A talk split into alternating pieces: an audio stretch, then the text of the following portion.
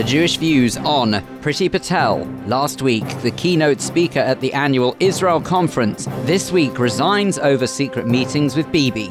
Young Hitler, the new book by author Paul Ham, which looks at the dictator's early years.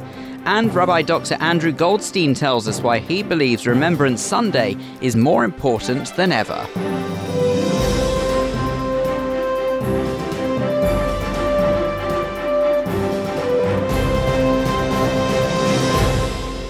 But first, with a roundup of the Jewish news this week, I'm Vivian Krieger. The International Development Secretary, Priti Patel, has resigned after it was revealed she held secret meetings with Israeli officials and the Prime Minister, Benjamin Netanyahu, while on a private holiday in Israel in August.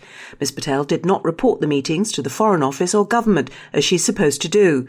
The Prime Minister, Theresa May, had originally reprieved Miss Patel, but then further meetings came to light, one in New York and the other in the UK, following her return from the vacation, which finally led to her quitting the cabinet. The veteran Labour MP Harriet Harman has ignored a call from a leading Jewish charity for her to apologise after retelling an anti Semitic joke live on Andrew Neil's BBC show. Miss Harman was taking part in a discussion about bad taste jokes, but Mr. Neil was outraged, and when she tried to defend herself, he told her to be quiet. Simon Johnson of the Jewish Leadership Council said, irrespective of the point she was trying to make, Harriet Harman must apologise and do so quickly. The group behind an anti-Israel march last week in London's Grosvenor Square, which was timed to coincide with the 100th anniversary of the Balfour Declaration, told supporters they shouldn't fly the flag of the Lebanon-based militia Hezbollah. Metropolitan police officers apparently also warned the organisers that anyone flying the flags could be arrested and the Israeli Prime Minister was in the UK celebrating the Balfour centenary. He and his wife Sarah had a private meeting with various Jewish community leaders who heard Benjamin Netanyahu's personal recollection of his family's links to British Jewry. The Jewish Leadership Council chairman, Jonathan Goldstein, said two of the main points Mr. Netanyahu raised were about the Islamist threat in Europe, which Israel had faced for many years, and concern that the regional influence of Iran was spreading. And finally, Jewish drivers have been deciding whether £1,000 is too much to pay for a private number plate, which, if looked at carefully, reads Shalom. That's the minimum price an online auction site will take. So if you want the unique registration plate, get bidding by the 20th of this month. And that's the news. Over to the sport with Andrew. Thank you, Viv. Israeli judo fighter Ori Sasson is waiting to find out if he will be allowed to take part in the Open Weight World Championships in Morocco, as organisers have yet to provide a letter confirming his participation. Coming less than two weeks after he wasn't allowed to represent Israel in the United Arab Emirates, the Olympic bronze winning medalist is unable to board a flight to Marrakesh as he needs the confirmation letter to obtain his travel visa. An Israeli footballer collapsed and went into cardiac arrest after being hit in the chest by a ball. Hapoel Beersheva captain Elyaniv Barda was saved by the team masseur and an ambulance crew who were fortunately in the area and administered electric shocks to restart his heart. And finally, Pope Francis has been invited to launch the Giro d'Italia cycling event in Israel. The world famous Italian race, which gets underway in May, will see 175 cyclists from around the world gather in Jerusalem before riding to the Red Sea. Remember, you can catch up on all the latest Jewish sport at jewishnews.co.uk.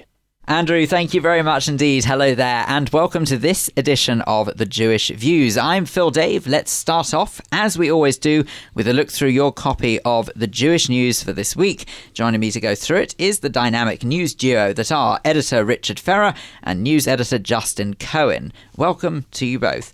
We'll start off with the front page, as we tend to do on this programme, and the front page reads Priti Patel resigns over secret Israel meetings. Yeah, it's been an incredible whirlwind week for Priti Patel. Last week, of course, we were talking about whether or not she might become the new Defence Secretary following the resignation of Michael Fallon. This week, she's out of cabinet completely following her resignation over a series of meetings that emerged with various Israeli officials, including Benjamin Netanyahu. I think it really was a drip drip effect that caused us to be in this position. She apologised on Monday for some of those meetings that had been disclosed. Then further meetings emerged, and, and in the end, her removal or, or her resignation, as it was termed officially, from cabinet was almost inevitable, really.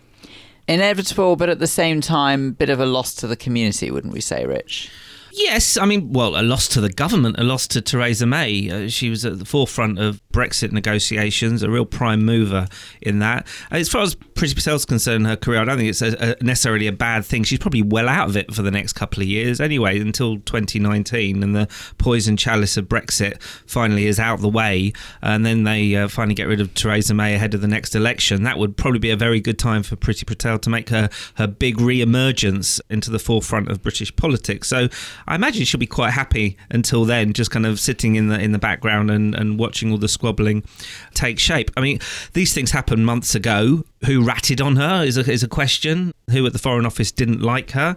Why was she so sloppy and naive at the time to think that, this thing would be acceptable? And she's had a you know, 20 year history in, in lobbying and, and she knows these things inside and out. So why due process wasn't adhered to, I don't know. And then, of course, there's the the whole kind of subtext here, as as I tweeted, had this been a minister in Kazakhstan being shown around by a Kazakh peer, would you have the same big furore that you've got with the fact that it was an MP being shown around Israel. So, of course, there's that whole other agenda that we're, we're, concerned with in this week's paper.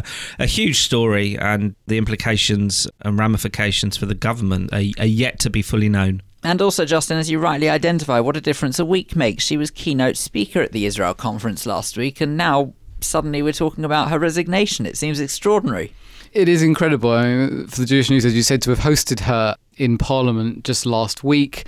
Also hosted various other figures that have been talked about in the, in this story. Uh, Lord Stuart Polak as well was among our guests last week.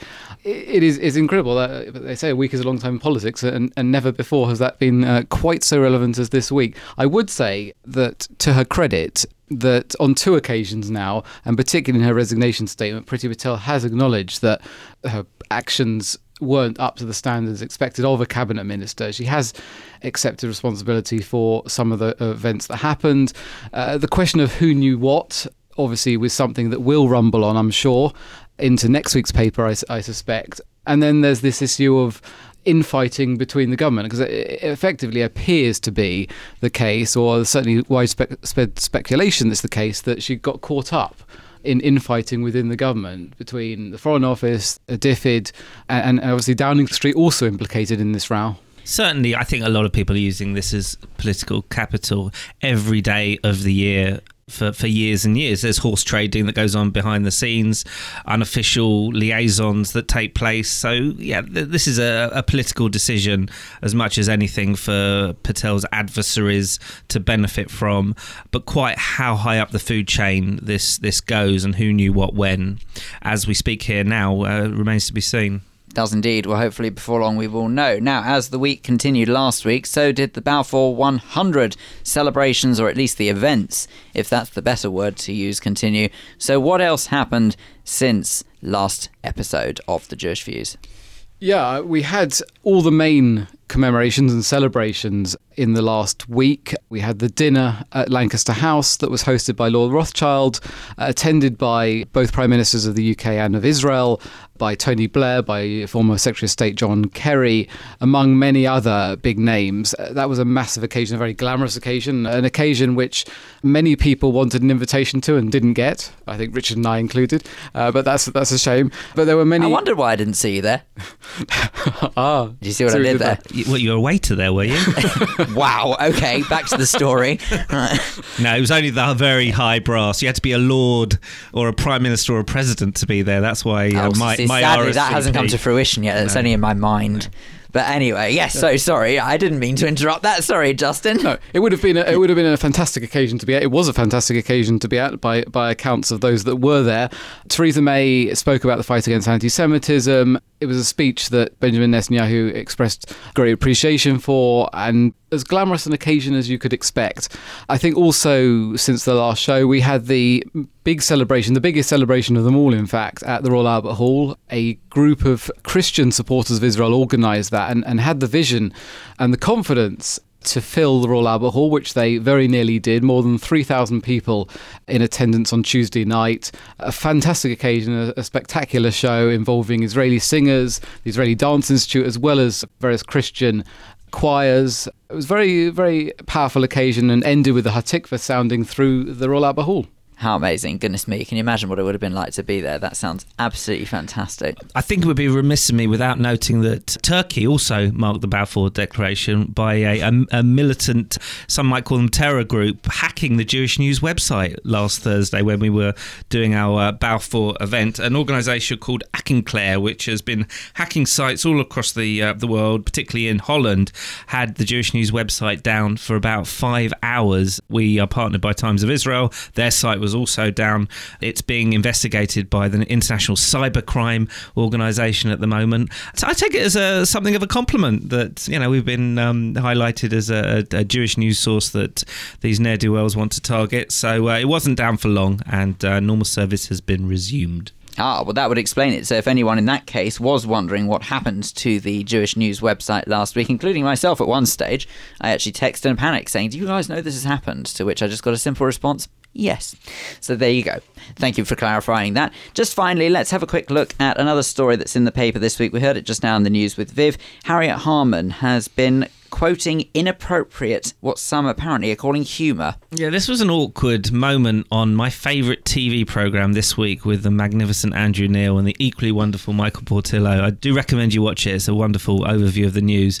So Harriet Harman, former Labour li- leader, was she? Labour? She was. Well, she was the standing leader before Corbyn, yeah, just, so she was interim. They were talking about bad jokes, bad taste humour. It, it doesn't bear repetition here, but she told a particularly vile Holocaust joke.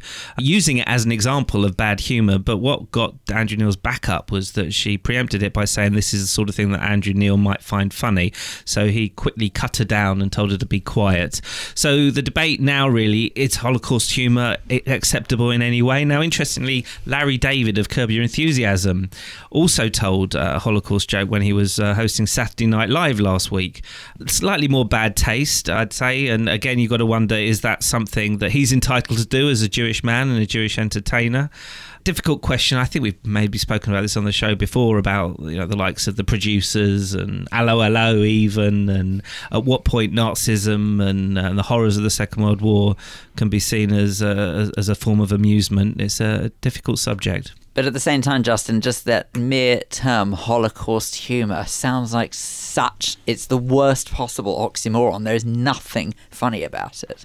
Yeah, she was without without trying to provide any excuse for her, she was trying to make a point. Obviously, a very misplaced point, a very bad way of making it, and obviously to bring in Andrew Neil as well at the same time caused a double offence. But the the weird thing about this, I have to say, is that despite our extensive efforts to get hold of her, there's been no apology. I don't think Andrew Neil has requested an apology, but certainly the community leadership through the JLC requested an apology. There's been nothing. She hasn't even defended her position apart from I think putting out a tweet which was kind of very cryptic. But yeah, no no, no acknowledgement, no no apology from someone who's a very senior figure, a very respected figure. Found that quite strange, I have to say. Well, if Harriet Harman is indeed listening to this programme and does wish to come on the Jewish Views to express her apologies, we'd welcome her at any time. Thank you both very much indeed. That's all we've got time for for a look at the paper for this week. Don't forget, you can pick up your copy of the Jewish News every Thursday across London, or you can read the e paper online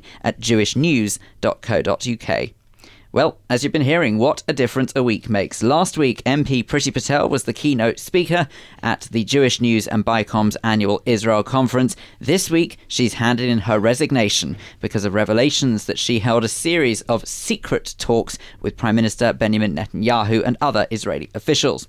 But just what was so wrong about it and would this fuss have been made with any other country? Well, to look at these points and to unpick the story further, I'm joined now by Jewish news journalist extraordinaire Jenni Frazer. So, Jenni, can we just start off with a little bit of background into this whole saga? This all stems from a summer holiday that Priti Patel took with her family in August this year, and some kind of a holiday it must have been because during the 10 days that she spent in Israel, she managed to see 12 different Israeli politicians and diplomatic representatives.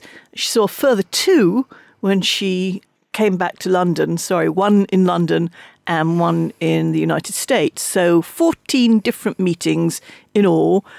One of the meetings was with Israeli Prime Minister Benjamin Netanyahu.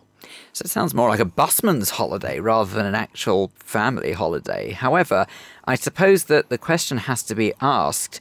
We don't necessarily know why Ms. Patel kept it secret, if indeed she did, because obviously there are certain publications that are actually suggesting that Number 10 did know about it, although we need to stress that they strenuously deny that. I suppose that the question now is why is it a big deal when a government minister does keep it a secret? Well, I'm not sure that she did keep it a secret. She didn't seem to mind when a photograph was taken of her having coffee with the centrist politician Yair Lapid, and she didn't mind having a photograph taken of her and the Israeli security minister Gilad Erdan on the terrace of the House of Commons. So that's not exactly being furtive about such meetings. She maintains that there are people such as the British ambassador in Israel who knew perfectly well that she was having such meetings. And perhaps she didn't go so far as directly to inform Boris Johnson herself, but she certainly didn't go to any great lengths to keep them secret. And just to clarify, her resignation came after, although there was a revelation about these series of secret meetings on that family holiday in Israel, it was the further two secret that you mentioned afterwards, one here, one in the US, or they ultimately came up, I should say, after it was revealed that the initial 12 took place, that has ultimately led to the resignation. Is that right? Just to clarify. Not really. I mean, I, I suppose they were the question for the Prime Minister of that really puts the tin lid on it because she had already been hauled over the coals for the discovery, in inverted commas, of the original 12 meetings. And that's why she was able to go off to Uganda, still in her position as Minister in the Department of Overseas Development. However, the 12 meetings plus the two meetings, all of those meetings put together, break the ministerial code in that such meetings took place without government officials being present, without sufficient information going back to the Foreign Office and or Downing Street, the fact that Lord Polak is said to have sat in on most of those meetings, the fact that Ms. Patel had a meeting with the Israeli Prime Minister, and when he came to Britain for the Balfour Declaration celebrations, Mrs. May ostensibly did not know that he'd had this meeting with Priti Patel. Um, yeah, well, wasn't it during a meeting with Prime Minister Netanyahu that he actually mentioned it in turn, and this is almost how it came to light? Is that something right? of the sort? I think that very much a case of the left hand not knowing what the right hand is doing. But the fact is that all those meetings put together breach the ministerial code, and it may be argued that the ministerial code was not tight enough or not rigidly enough applied, but she broke it, and breaking it is a disciplinary offence. That's why she had to resign. The other thing that I, I really ought to say about what was the most damaging thing that she is said to have done, besides breaking the ministerial code, is that while she was in Israel on this family holiday, she apparently took the opportunity to go up to the Golan and to see the field hospital that Israel has set up to process its humanitarian work under the auspices of Operation Good Neighbor on the border with Syria. Now, the fact is that Britain doesn't recognize Israel's annexation of the Golan, and therefore she was a minister going into territory which is not accepted by the British government, and that's a major transgression. And certainly that was one of the things that made Mrs. May livid. See, the problem is, and I mentioned this to Richard just now in the paper review, that Priti Patel always, and this was almost demonstrated last week at the annual Israel conference, is at surface value a really good friend to Israel. How much do you think the community is going to be reeling from the loss of her in her cabinet position? Well, there's no doubt it's very damaging to anybody who wants to speak up for Israel within the framework of the House of Commons because anybody who now buys into conspiracy theories will say all kinds of things about the reasons behind why people are supportive of Israel. I think that Conservative Friends of Israel has been struck a considerable body blow, but I'm not necessarily sure that just the departure of one minister is going to make that much difference to the support. With all of this in mind, I suppose that leads on nicely to the next question because a lot of people I've spoken to about this have all said the same thing. Oh, it wouldn't happen if it was any other country. They wouldn't have made the same fuss. Do you believe that to be the no, case? No, no. I think that this was, to some extent, although we might have liked the direction it was taking, it was a minister going rogue. She was effectively trying to create or to carve out her own angle on foreign policy, on British foreign policy. And I'm not surprised that those briefing against her within the Foreign Office took very much umbrage because she was effectively attempting to turn round the good ship British government policy and turn it in an entirely different direction, one that was much more supportive of Israel than has been the case previously. And she wasn't able to do it. What do you think next because let's be honest, the, the government as it stands seems to be tarnished with one scandal after another, or certainly in the press anyway. Do you think that there is a chance that we can sort of move on from this and that ultimately, I suppose, the question's got to be is do you think that British and Israeli relations are going to be damaged as a result of this, or will this just blow over? What do you? I know no one can predict the future, but what do you think? It's very difficult to say. What has certainly happened within the last several weeks is that Mrs. May's government is showing every indication of being like the final days of John Major's government. In other words, absolute catastrophe in whatever direction you look. If it's not a sex scandal, it's a political scandal. And, you know, the next week Mrs. May must be wondering what other horrors lie on the horizon. So, for British Jewish community, in terms of how it wants its relationship with Israel to proceed within government circles, we must be very anxious, I would have thought, that all of this trouble is going to bring down the, the May government. And then it's a question of don't let go the hand of nurse for fear of finding something worse, because very few people, as I can tell within the community, wants a Corbyn government, which is the natural alternative. And that way, nothing good is going to come out of, of the relationship between Britain and Israel. Going to interrupt myself there because I will say that this week, while we are talking, the shadow foreign secretary, Emily Thornberry, is in Israel. She's with a Labour Friends of Israel trip. She's doing all the things that Priti Patel might have done had she gone on an official trip. And Emily Thornberry is a very canny politician and is making all the right noises. She came to the Jewish News BICOM conference last week. She gave a very measured speech.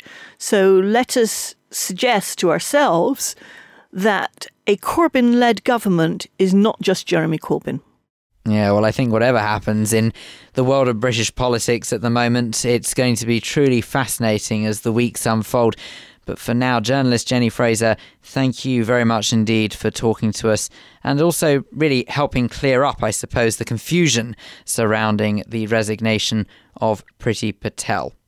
You are listening to The Jewish Views in association with The Jewish News. Still to come on this edition, Clive Roslin will be here for our Jewish schmooze. Today, Clive and Tony will be joined by Simon Morris, the Chief Executive of Jewish Care, and David Siegel, the founder of West End Travel.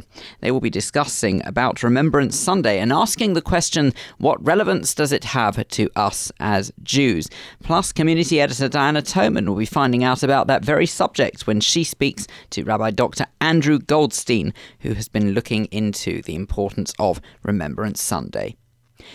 But first, when one hears the name Adolf Hitler, one would be forgiven for automatically thinking of the horrors of the Holocaust and of World War II. But of course, the question does have to be asked where did his streak that caused him to cause such devastation come from?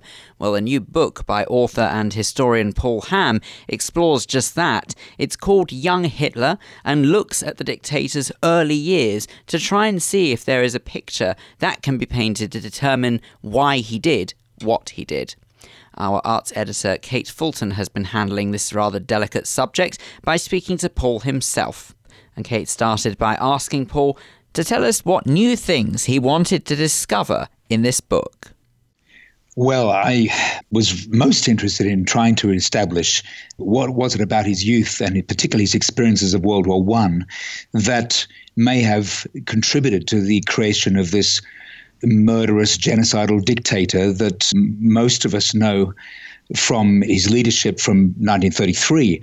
But what went before that is extraordinary insofar as the impact of World War One on his on his mind, on his personality, and his bid for power. I mean, it's it's that experience really which was a causative effect, had a causative influence on his rise to power and his character. So his character as any, every bit as much as the political circumstance and the social circumstance of the day led to him becoming the level of power that he was. I certainly believe that after World War One, with the humiliation of Germany, the utter economic destruction of Germany, it was politically opportune for a extremist, a right-wing extremist, to seize the chance to scapegoat innocent minorities, the Jewish people, the communists, and socially marginalized people. Uh, that was a political opportunity for Hitler, and he was exceptionally attuned to that to that opportunity. He had discovered in himself the, the power of his voice, his ability to to persuade a room to rally behind his extreme views, and in keeping with that was his own personal sense of vengeance against those he blamed for the destruction of the German of his beloved German army, and and rather accept the fact that they were defeated on the battlefield. He believed they were stabbed in the back by an alliance of Jews and communists, and he never forgave them and was going to devote the rest of his life to persecuting and destroying them him as a as a person, what was his character like that led him to have all these all these people following him? I mean, it sounds extraordinary. He he was just a man. I mean, wasn't he an art student in Vienna at one time? Well, it's a it's a big question. We can talk for great length, but I will say there were less qualities in Hitler the man that led him to power than the fact that the the whole country was reduced to his level. And what I mean by that is that he could not have flourished, he could not have come to power without the destructive effect of World War One. And, and I say in the book that I've written that, you know, had it not been for World War One, he would have gone through life as, you know, sort of daubing or colouring in little postcards and raging against those he despised and probably joining some sort of, you know, far right movement, but not really amounting to much. But because the nation had been utterly humiliated, utterly destroyed, you have to understand we're dealing with a country that was facing hyperinflation of in the billions of percent. You know, people lost their, their life savings their houses were, were worth the price of a potato. And not only that, I mean, every family was touched by the war. They'd lost a brother, a son, a husband. And so here was a man who was pledging vengeance, especially after the Treaty of Versailles. That's what really animated Hitler in those days and throughout his life was a sense of burning vengeance against people he blamed for the destruction of Germany, his beloved Germany, which he believed should always be united with Austria, you know, the pan-German supremacy over Europe. And so the seeds of this character, as you refer to it, the seeds were really sown during World War One and afterwards. But we saw before that a sort of lurking hatred for something or someone in society. Now, in Vienna, he you know he lived in extremely dire straits. He was impoverished for several years. He lived not nearly as badly as he later sort of projected it in Mein Kampf but he certainly lived uh, he was homeless for several months. And he came across people that, that certainly later influenced him, but there was no signs in these early years of the extreme and violent anti Semitism that we saw after the war. In fact, to coin a phrase, some of his best friends were Jews in Vienna at the time. They were selling his postcards. He admired uh, Jewish composers. He was certainly not rejected by Jews in his efforts to get into the Vienna Academy of Arts. There were no Jews on the board on the tribunal that, that chose the successful Yes. candidate. Going back to Hitler as a person, his rise, we've just explained, was sort of almost like a perfect storm of Mm. his personality and the state of the state of the nation.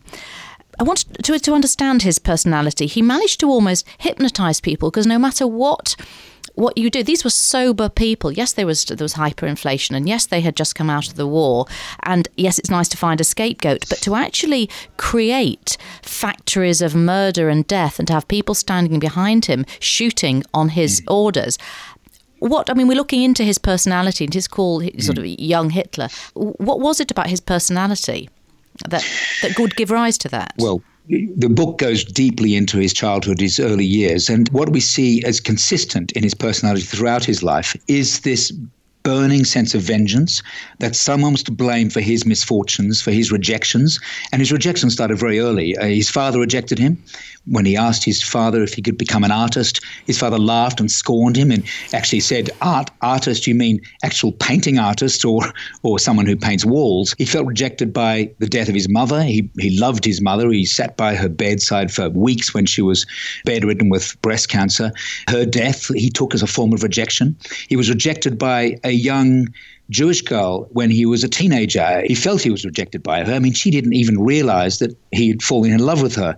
Her name was Stephanie Isaac. He set eyes on her and convinced himself he was in love with her for four years. Even sent her a postcard from Vienna, which she didn't even know, you know, who had sent it.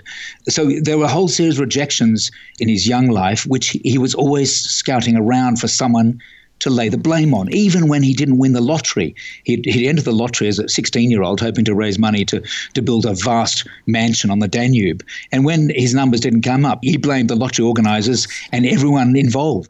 So, from his background, what do we know about Hitler's psychological state?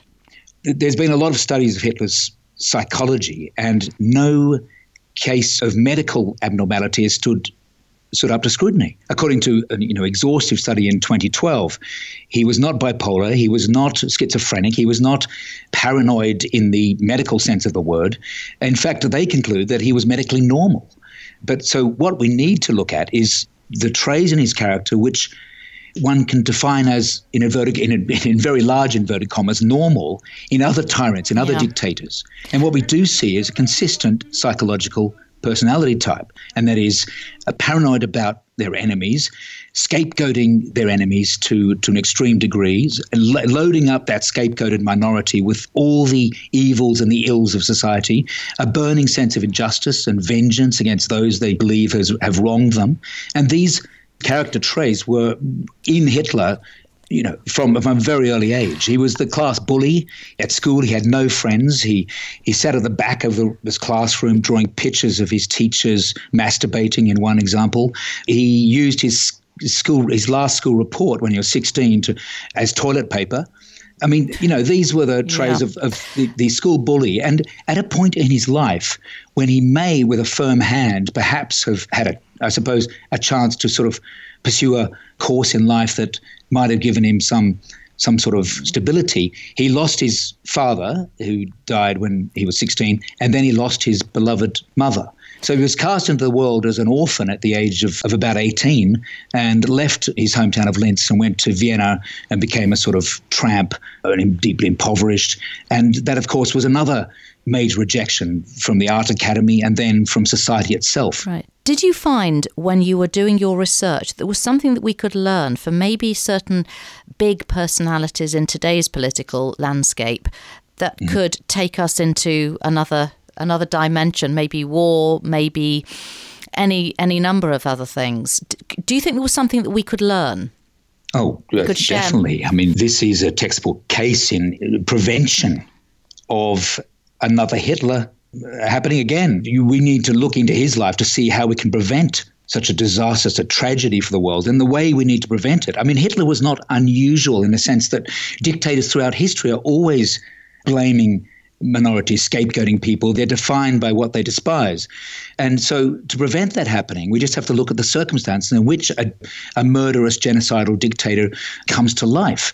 And that is in situations where the economy is utterly destroyed, where a nation is reduced to sort of the status of a beggar, where people are utterly distraught. And that gives rise to fanatics. And we see that so easily happening again in the in the world in which we live now, where we see the rise of neo-Nazism. I don't bundle up the far right populist movements when I say that, because they are, at the least as things stand, operating within the democratic system. However, their creed, their policies, such as they are, are really another form of racial nationalism defined by what they despise. They dislike right. people who don't think or look like as they do. And so what we see is, is perhaps a seedbed of, of new fanatics and new racists who dignify their ideas by presenting them on a sort of political platform. But they, as my book in its last chapter points out, this is the breeding ground of new dictators, of new murderous psychopaths who could well emerge if the world was to collapse in so complete a way as it did after World War One. Paul Ham, author of Young Hitler, the book which looks at the dictator's early years and how it shaped him into the individual he became. Speaking to arts editor Kate Fulton there. If you would like more information, then do go to our website, jewishviews.co.uk. Now, still to come on this edition will be our schmooze. Don't forget, we live stream the schmooze every Thursday evening from 7 pm Greenwich Mean Time. You can go to facebook.com forward slash the Jewish views in order to see it and ultimately to join in the discussion as it unfolds. And when you do comment along, we will try and read out some of those comments. Plus, you can always tell us what you think about any of the subjects we're talking about on this show. You can email studio at jewishviews.co.uk and you can find us on Twitter at Jewish Views UK. Now, Sunday, the 12th of November 2017, or Remembrance Sunday, has long been recognised by many different communities of all walks of life. But in particular, Rabbi Dr. Andrew Goldstein has been exploring just what it does mean to the Jewish community and whether or not the day itself is more relevant than ever before. Community editor Diana Toman has been speaking to Rabbi Dr. Andrew Goldstein to find out more about this and Diana started by asking him to tell us why he started looking into this in the first place. Well, it's something I think that has grown with me over the years. You know, I was never in the army. My father was in the army, but never left the shores and, as they used to say, had an easy war. And many years ago, probably 25, 30 years ago, the local church approached me and said, Would I join them in the annual Memorial Day service at the local cenotaph? And I said yes. And uh, over the years, I suddenly realized, What am I doing standing here? And the realization has grown over the years, and it's a very important, became a very important part of my rabbinic life, not just from the Jewish point of view, but I think also from the general point of view of being uh, living in, in Northwood in, in Middlesex. Yes, indeed, because you actually give the Hebrew blessing, don't you, at the end right. of the service? At the end of the service, it was interesting. You know, at first I I stood there by the clergy. Occasionally, would be asked to read a short reading, but then suggested maybe at the end I should give the blessing in Hebrew, and that's continued to this day and, and hopefully is, is, is is very effective. Of course, I retired eight years ago. And my son now does the the honours. Although in town, I always turn up and find it very moving. Can I just ask you? Am I right in thinking that the AJEX parade is takes place one week after Remembrance Sunday? That is correct. And for the last 30 years or more, we've had on the on the Friday evening a special service at the synagogue that used to bring in people from all over the district, Pinner, Ruislip, uh, Northwood. And originally we had, I suppose, 20 or, or 30 ex servicemen and women, many of them with their medals, and it was a very impressive service. As you can imagine, over the years, the numbers have got fewer and fewer. And I think that in the last year, we've lost at least two members who would always turn up. Uh, one of the person with a very impressive row of medals from fighting all over Europe and in North Africa. But these are happening, and we, we, we have a service still on Friday, the 17th of November, which I'll be leading. And we have um, as guest of honour Ron Shelley, who's the vice president of, of AJEX. Do you know actually what march on Remembrance Day in Whitehall as a group of AJEX people? Oh, oh yes, indeed. You yes, do. Um, so oh, that's yes. as well as the uh, as the commemoration on that Sunday. on the Sunday, the on the Sunday the nineteenth. Yes, every year the AJEX uh, parade. My late father-in-law was very keen on that and would always be there. He came from Birmingham, and a large contingent would come down for Birmingham members of AJEX to join that parade. Now, you talked about declining numbers. What do you think the effect of that is on future Remembrance Day parades and commemorations? Because, of course, in, for instance, the AJR, the second generation have started to carry the banner, if I can put it like that, as the older generation of Jewish refugees die out. Would that be the same with ex serving members of the forces? Well, I have to say, to my surprise, that is happening. I thought the thing would gradually die out, but no, that's not so. And that when my father in law was no longer able to go to the Northwood commemoration, his grandson very proudly wore the medals. And I think this year my wife will be standing there with my father in law's medals. And I, I, but I see this happening more and more. On Friday night, there will be a, a member of the synagogue who we see very rarely, but he will be there with his mother's medals. This is taking off. Rabbi Dr. Andrew Goldstein, Emeritus Rabbi of Northwood and Pinner Liberal Synagogue, speaking to community editor Diana Toman there about the importance and the significance of Remembrance Sunday to us as British Jews. And if you would like more on that, then Rabbi Goldstein has written an article for the Jewish News this week, which can be found online. So if you head to jewishviews.co.uk, we'll be sure to put a link to the full article on our website. And it really is a fascinating discussion to be had because even if Jews didn't necessarily serve as such for this country during the First World War, possibly during the time of the Second World War they did, there is absolutely no denying that we as a community have certainly benefited since. You're listening to The Jewish Views, and this is The Jewish Schmooze, the part of the show where studio guests join me, Clive Roslin, to discuss matters that you've been hearing throughout the programme so far. And joining Tony Honigberg and me today are Chief Executive for Jewish Care, Simon Morris, and founder of West End Travel, David Siegel. The subject for this edition is based on Diana's discussion with Rabbi Dr. Andrew Goldstein just now. Remembrance Sunday. The question is, what does the day mean to us as Jews? And does Rabbi Dr. Goldstein have a point when he says it's more relevant than ever? Let's start with you, David. As a Jew, what does Remembrance Sunday mean to you? I think, Clive, it means an awful lot to me because my parents came from Germany.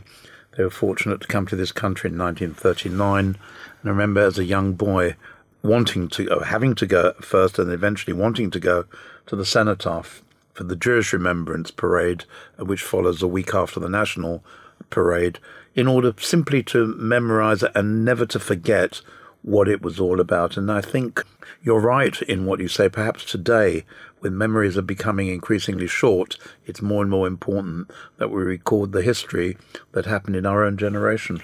It's not only memories that get short, of course, it's the fact that very few of the survivors of the Second World War, for example, survive. Absolutely. I mean. And that is why year on year, there are less and less Jewish ex servicemen marching Yeah. for the So, very reason Simon, that you what's said. your view? No, absolutely. And I, I've been on an interesting journey on this in the sense that I remember very clearly as a student that I was sort of couldn't understand it, couldn't connect to it. Was almost a person that wore a white poppy rather than a red poppy. And I think over the years, and certainly my time here at Jewish Care, has I've realised the importance of remembering it and important. And the reality is that for me, I'm very, very aware that if it hadn't been for those brave people fighting, certainly in the Second World War, I wouldn't be here today. And I think as Jews, we in Britain today, we need to be very mindful of that. As you rightly pointed out, we're living in very turbulent times, not only in this country but in the world, and remembering actually what can happen when elected democratic governments turn bad is not a bad thing. Is the Jewish Remembrance Day parade more important than the National Remembrance Day parade? No, I would I would say no. I think they run to some extent parallel with one another.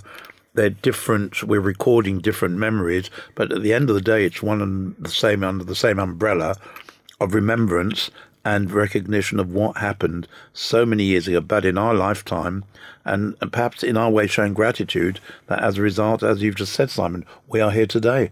I do find it interesting, though, that there are separate parades, and I know it's been questioned as to why there are separate parades. Well, I, th- I think the separate parades came about because of so what happened to so many Jewish people in the Second World War, rather than the general parade, which is about everybody that fought in both wars. I just wonder at times whether that helps us as a community, or actually, actually in today's world, actually is something that potentially is. Well, it's, It- an, it's- firstly, it's- it's, an it- honour, isn't it, that, that we have we are allowed to have our own parade. Yes, but at the same- secondly, it separates us quite a bit from At- from the general public. At the same time, when it happens, when Remembrance Sunday happens at the cenotaph, all the religions are Represented, There, are yes, they represented. are. The chief rabbi goes, and it makes much more sense, in a way, to do it that way, and to have perhaps all the different religions making a prayer at at the cenotaph, rather than having their own one. Well, it is only the one own. The other people, other religions tend not to have another one, do they? I think It's there's a Jewish simple explanation, Tony, and that is because of what happened. I think the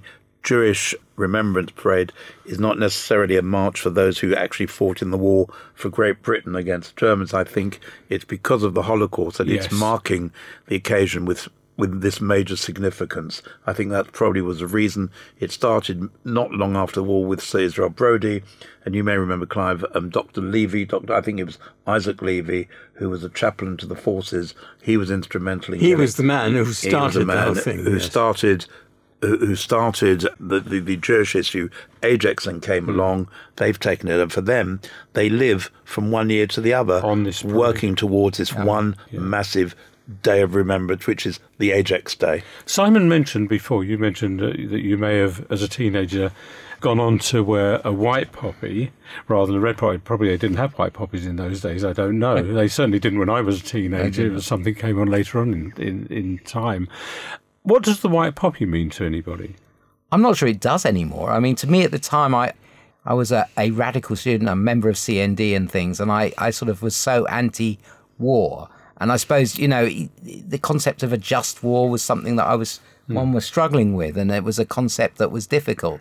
And I suppose over time, I've certainly come to realise that actually, for me, there is such thing as a just war. And as I said before, if it hadn't been for people laying down their lives, I would not be here. Me and my family would not be here today. And that's what the red poppy symbolises, the people that laid down their lives. It's not actually the fighting, and, is it? Uh, no, and I think I think that was a journey that I'd been on, and I you hmm. know, and I think I think it's so important today that there is this debate and there is this discussion because I think we seem to be living in a world of extremes, and I'm more fearful hmm. maybe as I get older and I see my children grow up in a world that I worry about. Clive, as, as our, I, I don't want to say oldest, older member of the uh, the team here, but uh, as, as our elder, could you tell any any views on how the Remembrance Day parade has changed over the years that you remember? As far as I remember, Remembrance Day hasn't changed to that extent, apart from the fact that the majority of people, a great majority of the people who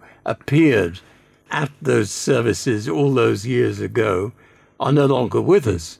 But that's what is so marvelous about it, is that it's exactly the same as it always was. Was there more observance? I mean, one of the things that struck me, certainly having been in Israel on Yom HaZikaron, the remember in, in, in Israel, when actually they sound a siren. Everything stops. and everything It's a- stops. An and that's- amazing, and that is amazing a, thing. That is a very powerful moment, and one one almost wishes in, in, in Britain that we had a sort of an eleven minute, you know, that the same thing happened. I think that used to happen when I was younger. That Did it? used to happen. People Right. would stop. People in offices and shops would stop. Well, it still does happen. It's only a two minute stop, but everybody, And I know people who are not watching what's going on at the cenotaph on Sunday will suddenly stop when Big Ben, and it's going to ring again. Yes, yes, yes. Yes.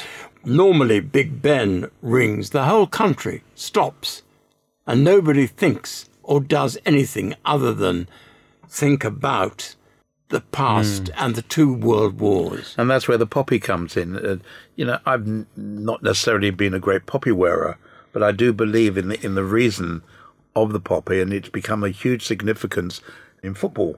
There's a there's a massive debate whether they should have poppies on their sleeve or poppies on their shirt. Now, last year England they made a massive significance of, over it, and were actually fined by FIFA Mm. for breaking regulations by wearing the poppy.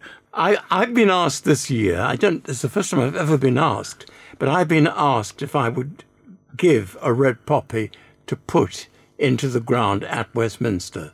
And I have done. Wow. And I thought, why not?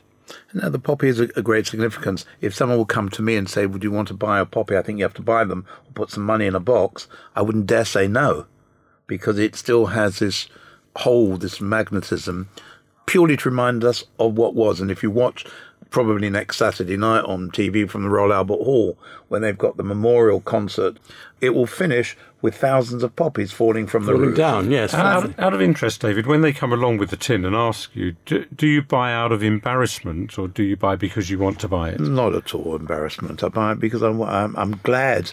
I mean, I think I think it's interesting how the, how how the Hmm. poppy has grown in significance because again, Hmm. all the football teams last over the weekend played had shirts Mm. with poppies on it. Yeah. and again, that did not happen when I was growing up. No, and that was both teams. both course, teams, it all did. team, all all the teams. Certainly in the Premiership, I don't know whether that happened outside. I think one's got to be careful that it doesn't become just that. that we keep reminding ourselves of the significance of what it's about, rather than just a badge that one wears because everyone else is wearing. I it. think that's very I think important when you say very the significance because there's something very important for, for us as Jews, for us to remember all those millions of Jews. That, well, there were 10 million people, 4 million of whom were not Jewish, hmm. but of the 6 million Jews who were killed by the Nazis. This is surely a time to remember and to, uh, to remind other people. Yeah, I mean, I, I think we have days in this country, and it, you know, there's Holocaust Memorial Day, and there's Yom HaZikaron from Israel, but uh, but I, Yom HaShoah in Israel. But I think for me, it's the fact that ordinary British people and people from the Commonwealth gave their lives to defend Britain and the freedoms that we had against Nazi Germany, and that to me is the fact that. British people and Commonwealth people stood up against ty- tyranny, racism, and the, what it stands for. That may, show that may, that may be correct. That probably is very accurate to do with the national remembrance, but I still believe that the Jewish one, the week after, has more to do with the Holocaust Oh, than people does. who are marching with the medals and the bowler hats and everything Yeah. that goes with it. Because at the end of the day, nothing impacts more. So, than so what we happened. shouldn't incorporate it into the national one. Most- in my it as a opinion, definitely I don't- not. I said- But how many people actually take in the Jewish one? Are there, and I'm talking about Jews, how many Jews actually are aware of the fact that the week after the week at the Cenotaph, hmm? there's a Jewish version of it? Well, mo- most Jews of, of my age, I don't know about getting younger, but most Jews are, of a certain age do take. Well, we know it's there. Will, we know will it you be at the cenotaph that I won't be Sunday? at the cenotaph. Were you there last year? No, I've, no. I've never been to the cenotaph on Remembrance Day. Have you not? No. It is one of the most moving occasions. Both of them. I've been to both. And mm-hmm. both the Jewish one and the big one the week before are absolutely so moving and so amazing. But doesn't mean to um, say that because I'm not there, I'm not aware that it's No. going on at that day at that time. But, it, Oh, but yeah. it's a recognition, and if you now go forward into January when they've got Holocaust Memorial Day, there's been a shift of emphasis in that it's not anymore necessarily purely Jewish and nothing else. They now want to talk about Rwanda hmm. and the massacres on the, the Viet Cong or wherever the fields of the, the death killing fields Un- were. unfortunately, since the Second World War and the Holocaust that we talk about, the world has learnt nothing from it, and it continues to, to go on. In fact, the world, I mean, this is a different subject, but at the moment, the world is in the most appalling mm-hmm. state. And it's quite frightening. Should we be concerned that once there are no survivors left, that Remembrance Sunday, the Jewish Remembrance Sunday, will start to fizzle out? In answer to that, why do we still keep Tisha B'av, Tony? Well, that's a very that's a very good question very good answer. on which to end this discussion because unfortunately our time is up. My thanks to our guests, Chief Executive for Jewish Care Simon Morris and founder of West End Travel David Siegel. Please do feel free to share your Jewish views with us. You can email studio at jewishviews.co.uk or you can contact us via social media. Find us on Facebook by going to facebook.com slash the Jewish Views or on Twitter we are at Jewish Views UK.